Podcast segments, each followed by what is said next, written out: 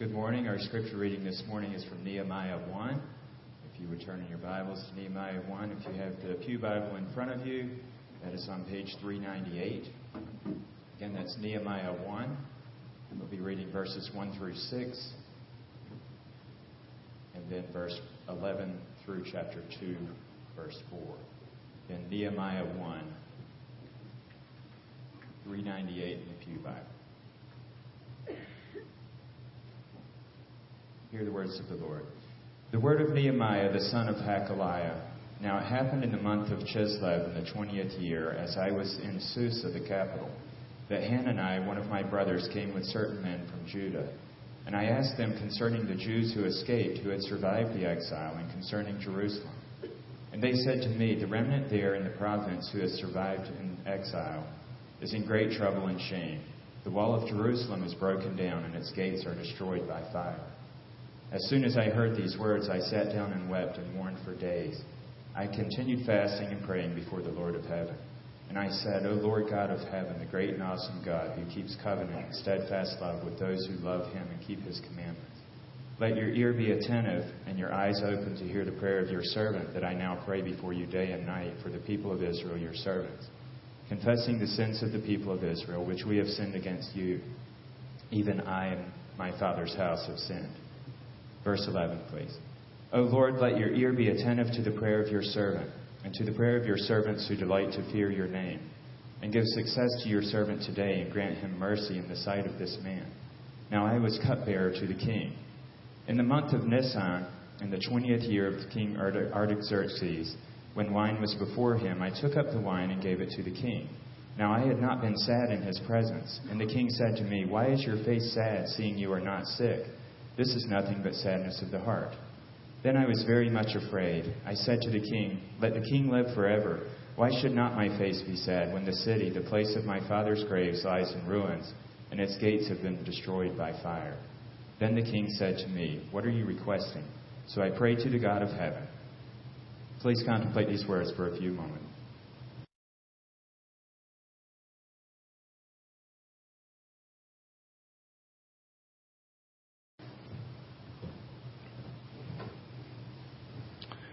What I have in, mo- in mind this morning is a little different than what we typically would do on a Sunday morning.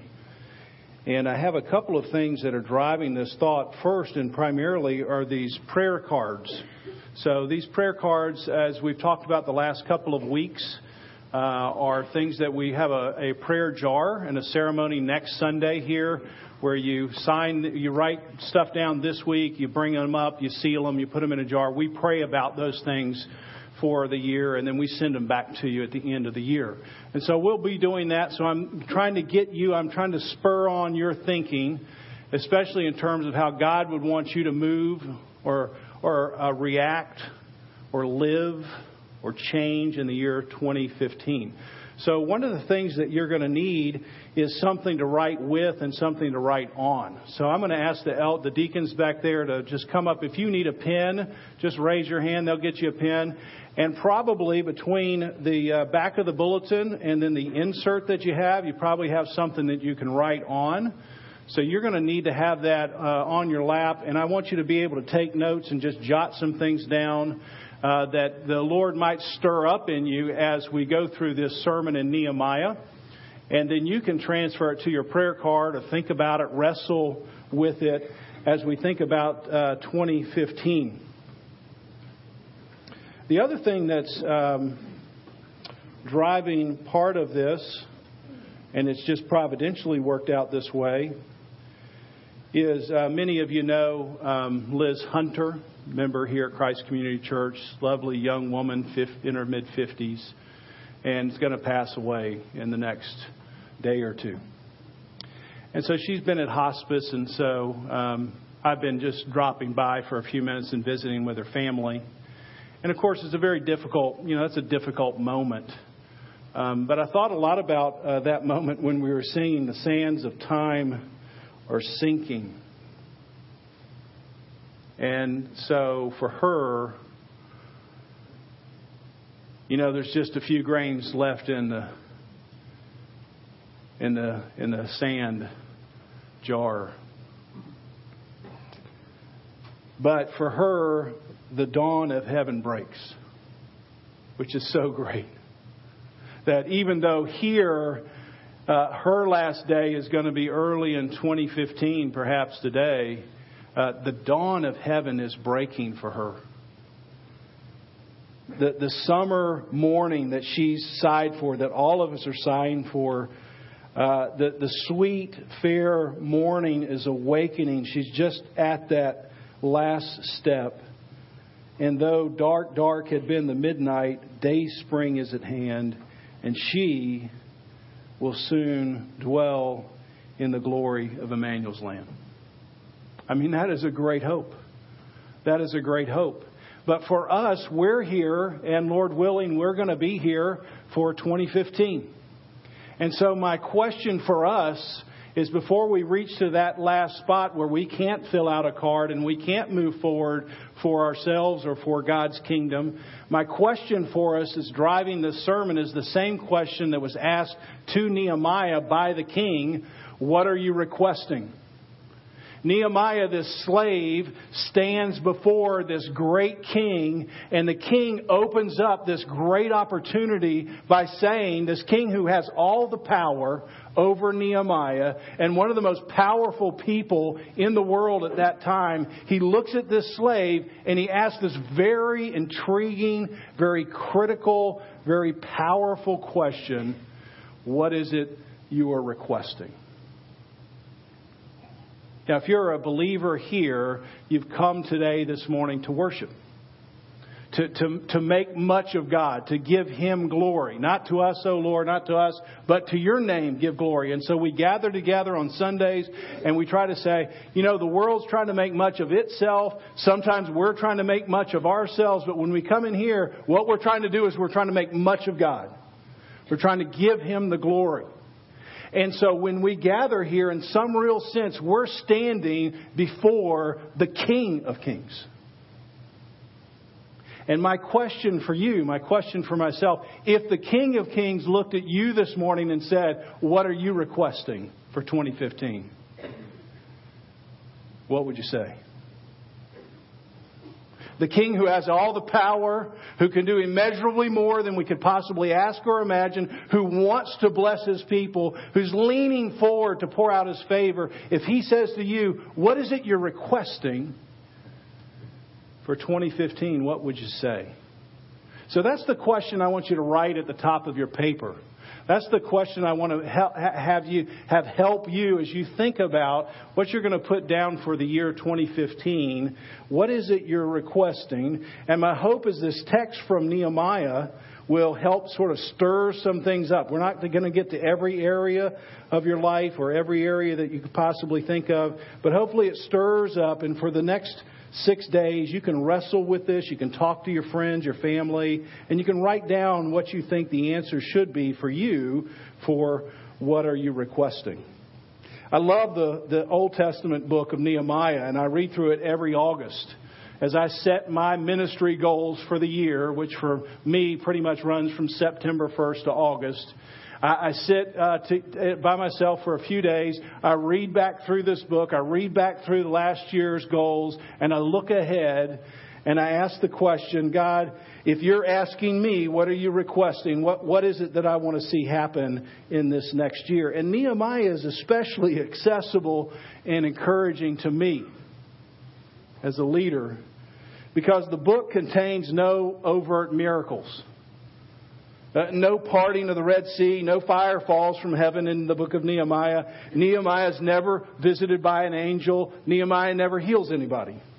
Instead, Nehemiah is just a person with a passion. He's just a regular guy who has a passion. He has a sense of something that could and should be. And he has a sense that he, he's a person that's being called to make a difference in some way. So he has a passion. He prays. He plans. He takes risks. He works hard. He makes difficult decisions. He has to overcome significant obstacles. And he trusts in the Lord. I'm not saying that God isn't at work in the book of Nehemiah, but all the divine intervention is sort of behind the scenes. What you see with the book of Nehemiah is just a regular guy with a passion. And he has to work hard at trying to fulfill that, that vision. And so Nehemiah's story is, is accessible because his story is really not much different than most of ours. Just a brief background here. Uh, because of the poor leadership and the disobedience of God's people, the Israelites who had moved, remember they've moved out of Egypt, they've wandered through the desert, they've entered into it to Israel, the promised land. And as, as soon as they enter in, they, they begin forgetting about the Lord and they have poor leadership. And after King Solomon's reign, the Israel splits into two, north and south. North is called Israel and south is called Judah. And in Israel, the northern kingdom, it's invaded by the Assyrians in 722 BC. So the Assyrians attack, they're coming down from the north, they attack Israel, and uh, they just take every, they take all the, the wise people, all the wealth out of Israel back to Assyria. About 150 years later, in 586, essentially the same thing happens to Judah, the southern kingdom. And this time they come into Jerusalem, where Jerusalem is. They, they knock down the walls, they destroy the temple, they take all the artifacts out, they take everything of value, and they just leave the poor people behind in Jerusalem. And as would be the case for these invaders, they take what is good, both material and people, and they take them back and they make them, them, them slaves. So that's why you have the book of Daniel. Daniel is one of these people that's extracted out of Israel and becomes a slave for the northern, this, these, these northern kingdoms, Assyria and Babylonia. Same thing with Esther. Same thing with Nehemiah. Same thing with Ezra. These are all people that were part of this deportation, and they say something about how God was working during that time. And we're specifically going to take a look at Nehemiah. The Jewish people remained in Babylon for about 70 years in captivity until finally a priest named Ezra. And so if you look in your Bible, it's Ezra, Nehemiah, and Esther. These are all people that live near at the same time. Ezra comes back with a, uh, with a group of exiles, and their specific task is to rebuild the temple. They come back to Jerusalem. The temple's been destroyed. The, all the artifacts have been taken out. And Ezra and a group of people come back and they rebuild the temple. Not many years later, Nehemiah comes back with, the same, with another group of people, and his, his task is to rebuild the wall. He's, he's rebuilding this protective wall around the city, and the order is important the temple, and then the wall. We're supposed to notice that as the way the books of the Bible are arranged. First, the temple is built, then the wall. The, the temple is a way of saying, you're, God, you're at the center. What had happened in our lives is we just disregarded God as the center. We, we decided we want to be the center of all things. We want to do things the way we want to do things. And God tried to bring prophet after prophet and say, You're just headed for disaster when you put yourself at the center. So please put me back at the center. And they didn't. And then they got deported. So they're coming back and they're reestablishing God as the center, center by building the temple. First thing you have to do in repentance is get rid of the idols of your heart and reestablish God as the very center. That now the way you're going to live your life from this day forward is God at the center rather than yourself or something or someone else at the center. But the second step is then rebuilding these walls, these protective, uh, this protective strength around our lives, so that when there's an enemy attack, there's something that slows down the enemy. It's very possible to have a life with God at the center, but you have no defense. So you really do love the Lord. You're really trying to keep Him at the center, but you don't have any defense mechanisms. So when the enemy attacks, and the enemy will attack, there's nothing to slow the enemy down. So you're constantly having this massive war on your soul right in the center because you don't have anything protective to slow the enemy's attack down.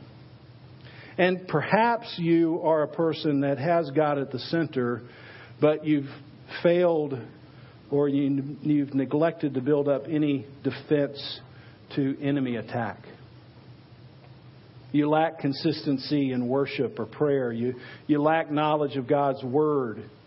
You lack a spiritually strong person in your life who can look at you and you've given the freedom to say to you, hey, you know what? You're going in the wrong direction. You, you don't have these things. You don't have a good buffer of prayer, a good buffer of worship, a good buffer of people, a good buffer of memorizing the scripture so that the, when the enemy attacks, he doesn't just get right to your soul. And maybe you've neglected that. Proverbs 25, 28. Like a city whose walls are broken down is a man who lacks self control. Like a city whose walls are broken down is a man who lacks self control. See, maybe there's a hole in your spiritual defenses due to some lack of self control. There's some area. You, you could probably name it right away. And the enemy always comes through this same broken down gate. And he gets right to your soul because you just don't have any self control in that area. Probably most of you heard what happened in Shanghai on New Year's Eve. They're celebrating New Year's Eve just like you and I would have, or New York City or anywhere else. And in Shanghai, there's a lot of people in the downtown area. Hundreds of thousands maybe. I don't know the number. But what happened is from the, what they think happened is from the top of a very large building somebody spilled out coupons. And the coupons looked like dollars. And because the people couldn't exercise self control, 36 people died that night in stampede. You see, it's possible that your soul is getting stampeded because you don't have any self control. Something just runs into your heart, into your soul, and runs you over. I'm not saying you're not a Christian. I'm not saying you don't really want God at the center, but you don't have any defense. You don't have any self control. So the enemy just comes in and just plays havoc with your soul. And, and you never really make much spiritual progress. You might say, well, you know, I, I still love the Lord, but I can't say I've really grown in 2014. I, I can't make any traction because I have this hole that the enemy constantly runs me over. I have this hunger that when I feel this hunger, everything else, including God, takes a back seat until that hunger is satisfied. And then I promise myself, I'm not going to do it again. But the enemy knows that weakness. So our question is what are what are you requesting? Maybe the first thing you need to say is, I, I, I, need, I need, what am I requesting, God? I'm requesting that you get back in the center of my life. I've got something else at the center. And until that happens, I'm stuck. And maybe that's your request. Maybe it's your city, yourself. You look like this city whose walls are broken down. You lack self control or spiritual discipline or spiritual friendship. And so when the enemy attacks, there's no slowing it down. And maybe your request is, is God, I, I need to strengthen those walls. And what would that look like for you? What would you need to have in place for your soul in 2015? Well, I want to turn our attention to Nehemiah now and quickly examine four character traits of Nehemiah which might shape your answer to the question, What are you requesting? Very easy to remember. You can write them down as we go along passion, prayer, planning, and pain. Passion, prayer, planning, and pain. So again, you're trying to answer the question, what are you requesting? And somewhere I hope the Lord's going to say, that's, that's what you need to be thinking about. Passion. Nehemiah is a slave in Babylon. He works directly for the king. His job is a cupbearer. And, and one day, some men had gone off to Jerusalem and come back, and they're giving a report. Here's what it's like for the people that got left in Jerusalem. Here's what the city looks like. And you see what uh, they say. And they said to him, verse 3, chapter 1, verse 3, the remnant, the people they got left behind, they're in the province who, who, who survived the exile, they're in great trouble and shame. the wall of Jerusalem is broken down. See, the enemies just don't have anything to keep them from coming in. Even though they've got this rebuilt temple, the, the people themselves are in great trouble. They're, they're in shame, their, their lives are in shambles. And Nehemiah's response, as soon as he heard these words, verse 4, here's his passion I sat down and I wept and I mourned for days and fasted and prayed before the Lord God of heaven. Every goal, every purpose, every vision begins with a passion. Every goal, every vision, every purpose begins with some kind of passion. Something gets stirred up in your heart, your mind, and soul. You, you're dissatisfied. You see the current conditions of your life you see the current conditions of your church. You see the current conditions of your business, of your school, of your community, and you're just dis- dis- dissatisfied. It's this, I just can't stand this status quo anymore. This is the way these people have been living for at least 70 years, and somebody's got to do something. Some, somebody should come in. Somebody must come in and change the dynamic. And so this passion, this vision gets stirred up in Nehemiah. And this passion is, is what catapults people out of passivity into action. As one writer put it, vision is a preferred future. Vision is a preferred future. I look at my life and I don't prefer the future that I see. So something has to change. I look at my church, I look at my community, whatever it is, and I prefer a different future. And somebody, some, something has to happen, or else we're going to be continuing to live with a status quo. Every parent understands and implements this strategy for their children, do you not? You look at your child and you prefer a certain future. So you work hard to see if you can mold that, and then at some point you just have to hand the future off to them. Christ Community Church 13 years ago started because there was a dissatisfaction about current conditions. There was a strong passion to say, we've got to have a kind of a church here that would just open the Bible and tell people what God says and how they can apply it to their lives and just try to live that way. We weren't saying no one was doing it, but we preferred that there's another church in here offering that in this town. And so a group of people had enough passion 13 years ago to say, we're willing to give, we're willing to do whatever it takes for to make that happen. So as you gather here this morning, if you could imagine yourself standing before the King of Kings and he's looking at you and he's saying, What are you requesting? What, what's stirring in your soul? You know it all the time because when this happens, when you come across this situation, when you see yourself, whatever it is, something says something must change. Somebody must get involved in some way so that we're not here in 2016 like we are today. What kind of preferred future do you need to act on? Maybe you need to just start by saying, God, give me a passion. Everybody finds themselves at that point, some point in their life, they just have grown apathetic. I just don't have a passion. I don't feel strongly about anything. God, you need to stir something up in me so I can have a passion. So maybe that's where your starting point is. Maybe you already know what that passion is. And that's what you want to work towards in 2015. Second, prayer. Four months passes between this report and Nehemiah standing before the king. And so, this four month time, Nehemiah is praying and he's fasting. And God is doing something very important during this time. He's working on Nehemiah. He's working on his passion. And he's trying to work on him through prayer. And he's shaping Nehemiah, shaping the vision. And sometimes the vision gets shaped for four months. You have to pray and you have to fast and you have to think. You have to be shaped for four months. That's not a long time.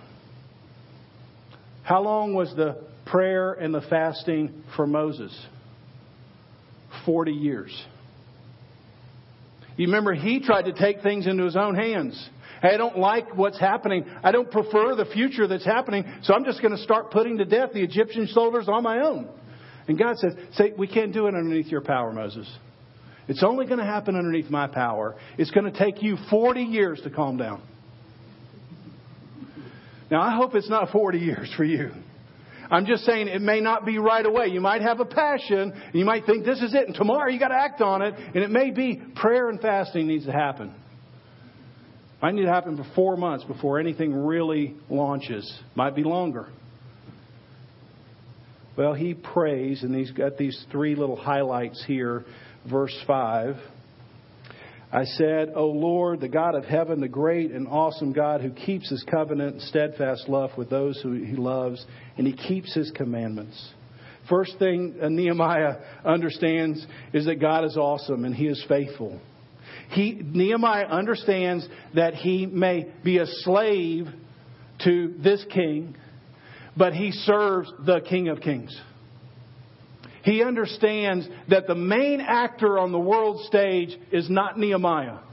Nehemiah understands that the main actor on the world stage is not this king.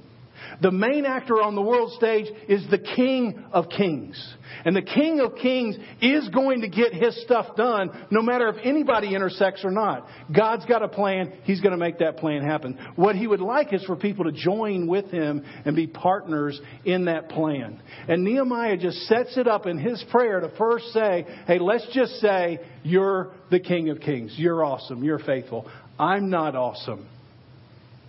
I'm not faithful.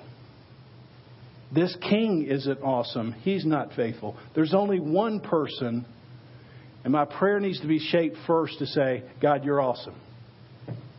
Second thing, Nehemiah is aware of himself. Please, Lord, verse 6, let your ear be attentive, let your eyes be open. Hear this prayer.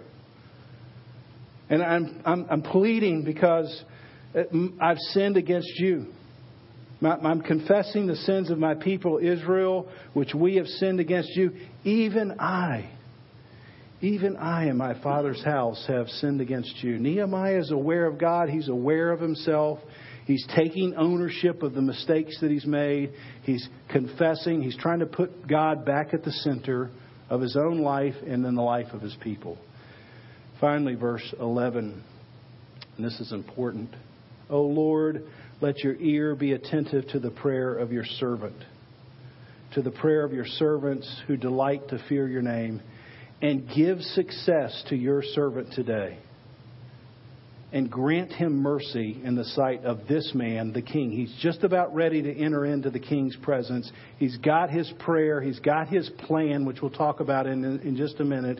And he's saying, God, I, I want you, I'm pleading for you to give success to me, to grant me mercy. And why this is so important is because Nehemiah doesn't pray for a miracle, God, you do something. He doesn't pray, God, could you rebuild the wall? No. Instead, Nehemiah prays for an opportunity to go and rebuild the wall himself. God, send me to do something. See, that's a big, big difference. And maybe a lot of your prayers are just, God, could you do something? God, there's an issue out here. Could you fix that issue? There's no temple. Could you rebuild the temple miraculously? There's no wall. Could you just do it? That's not Nehemiah. Nehemiah sees a problem and says, God, you're awesome. The only way it's only going to get done is if you do it, but would you send me and I can be a part of your plan? So, one of my questions what are you requesting? What do you think that God wants to see happen? And how can you step in and be a partner with Him? Andy Stanley says this Dreamers dream about things being different, leaders envision themselves making a difference. Have you ever run into just a person who's really just a dreamer? They're, they're awesome dreams. But you know, you know what? That's not going to happen. Why? Because it's just a dream. It's just a wish. They're not really committed to saying, how can I get involved to make this happen? They just want it to somehow miraculously work out that my relationship with my spouse is better. Dreamers dream about things being different. Leaders envision themselves making a difference. Dreamers think about how nice it would be for something to be done. Leaders look for an opportunity to do something. So, what are you requesting? What, what stirs your soul, produces prayer? What, what do you want to partner with God with? What kind of future do you prefer in your, in your own self, in your family, in this community, in this church? There's passion, there's prayer, there's third, there's planning.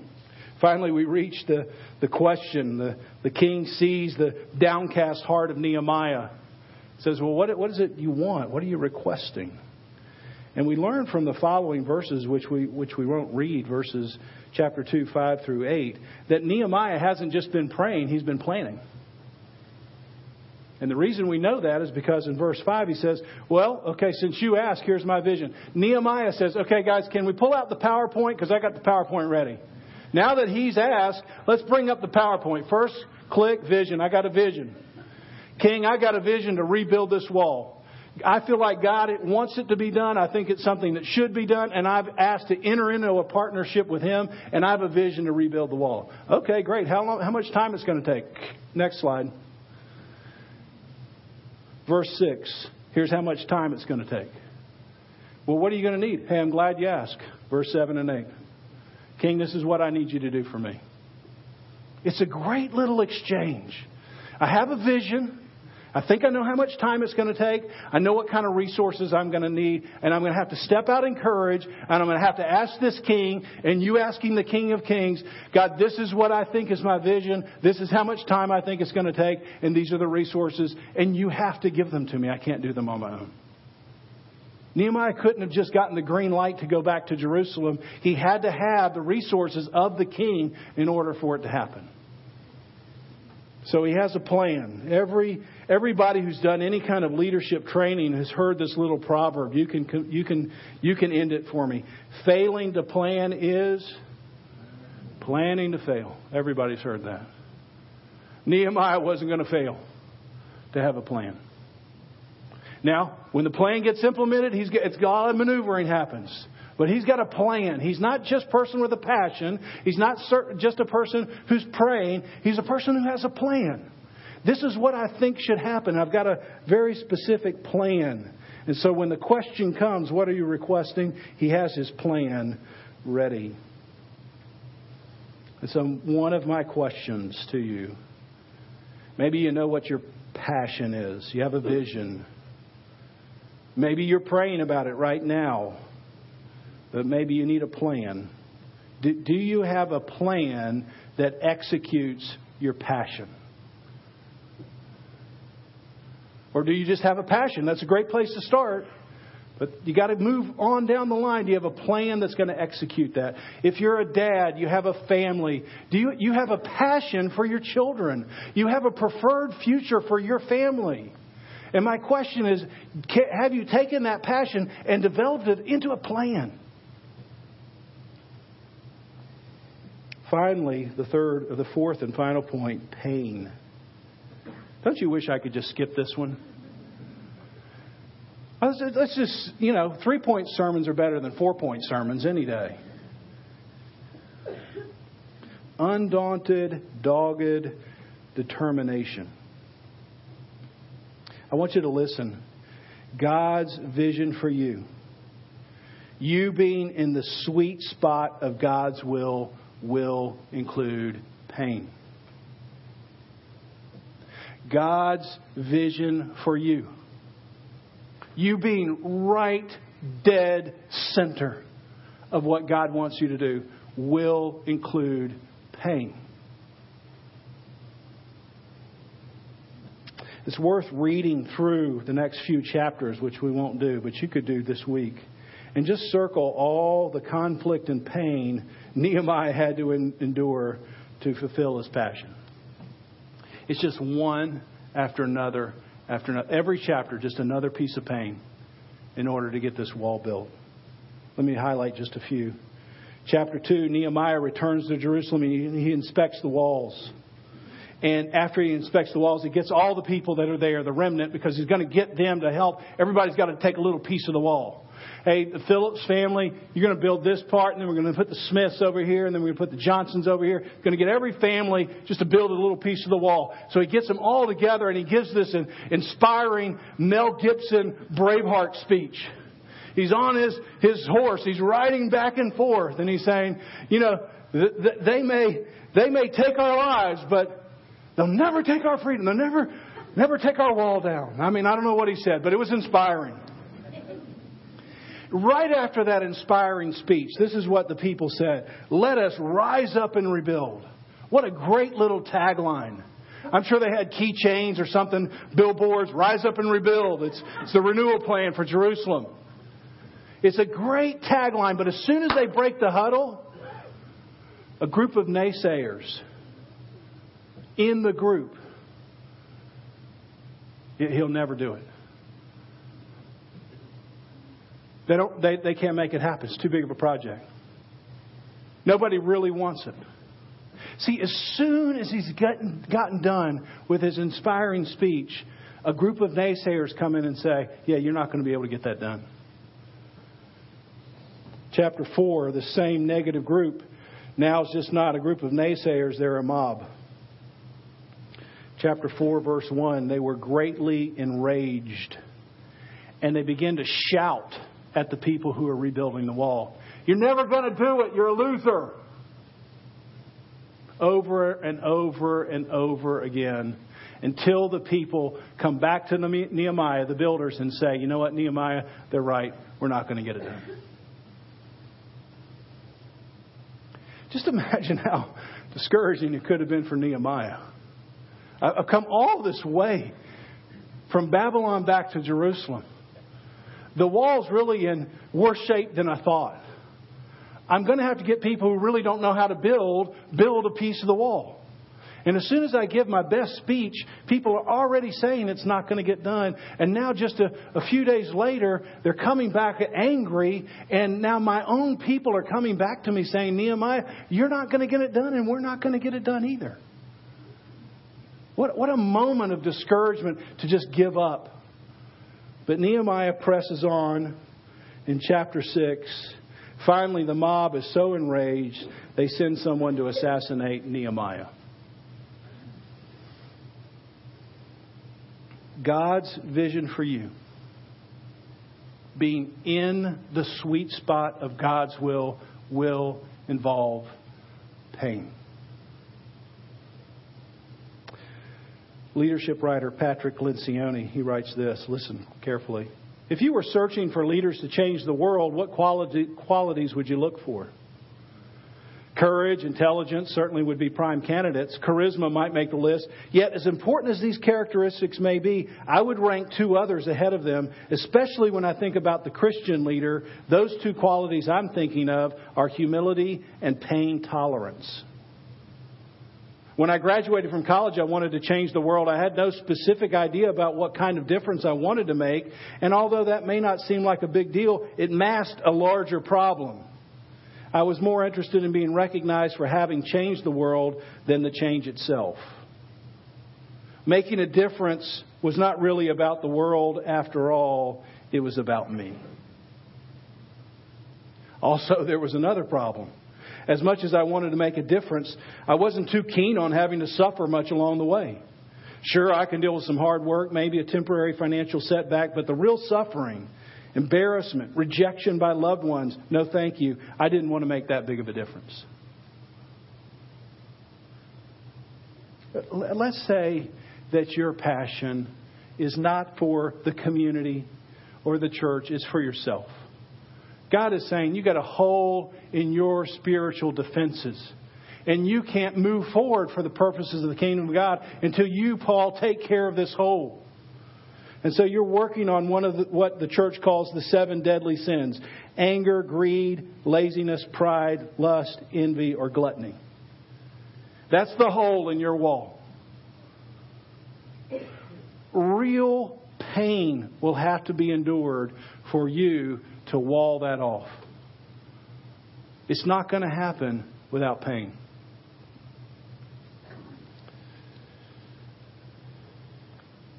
whether you're requesting prayer and work to be done in your own life, on your own walls, or maybe in the community, there's always going to be some opposition, a voice. Might be a voice of a very important person of your life, a parent, a friend. It's going to whisper and say, Paul, you can't do it. You're going to make somebody angry. I mean, look how painful this is. God must not want you to do it because it's so painful. It won't last. What do other people think? You're not qualified. I wonder how many God inspired visions got derailed because of a lack of pain tolerance. You really had a passion. It was what God wanted to see happen. You moved forward, but the pain just became too difficult. The voices became too heavy that you backed off. And really, a dream that God wanted to see fulfilled is just left on the, the highway. I want to show a little video clip here that maybe helps this you understand uh, what I'm talking about.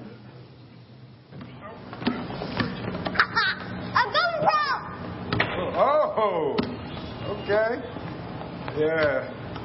I don't know. You know, uh, you'll probably be about as good as I was. That's kind of the way it works, you know. And I, I, I was below average, you know. So, whoa. So you'll probably ultimately rank somewhere around there, you know. So, really, you'll excel at a lot of things, just not this. I don't want you out here shooting this ball around all day and night. All right? All right. All right. All right, go ahead.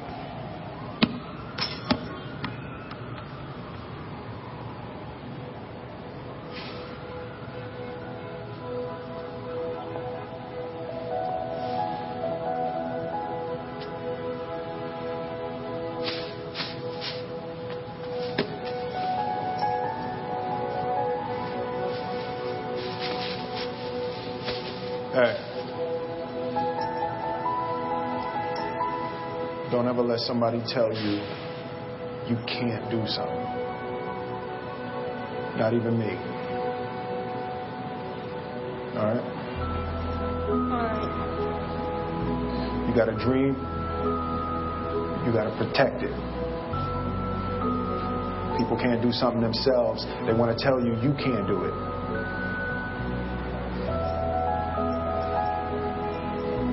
You want something, go get it. Period.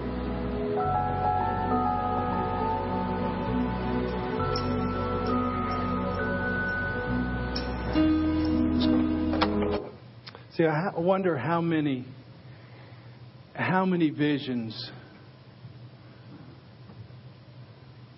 you just have a voice. It could be your dad, who might be dead now, that still just speaks into your life. Hey, you're nobody.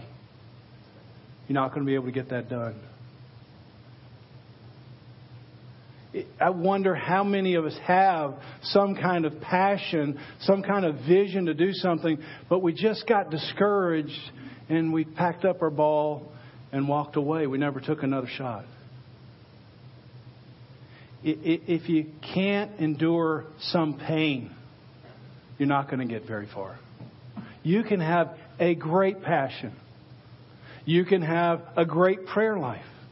And you can couple that with an excellent plan, but during the execution, if you cannot live through pain, you're not going to get very far.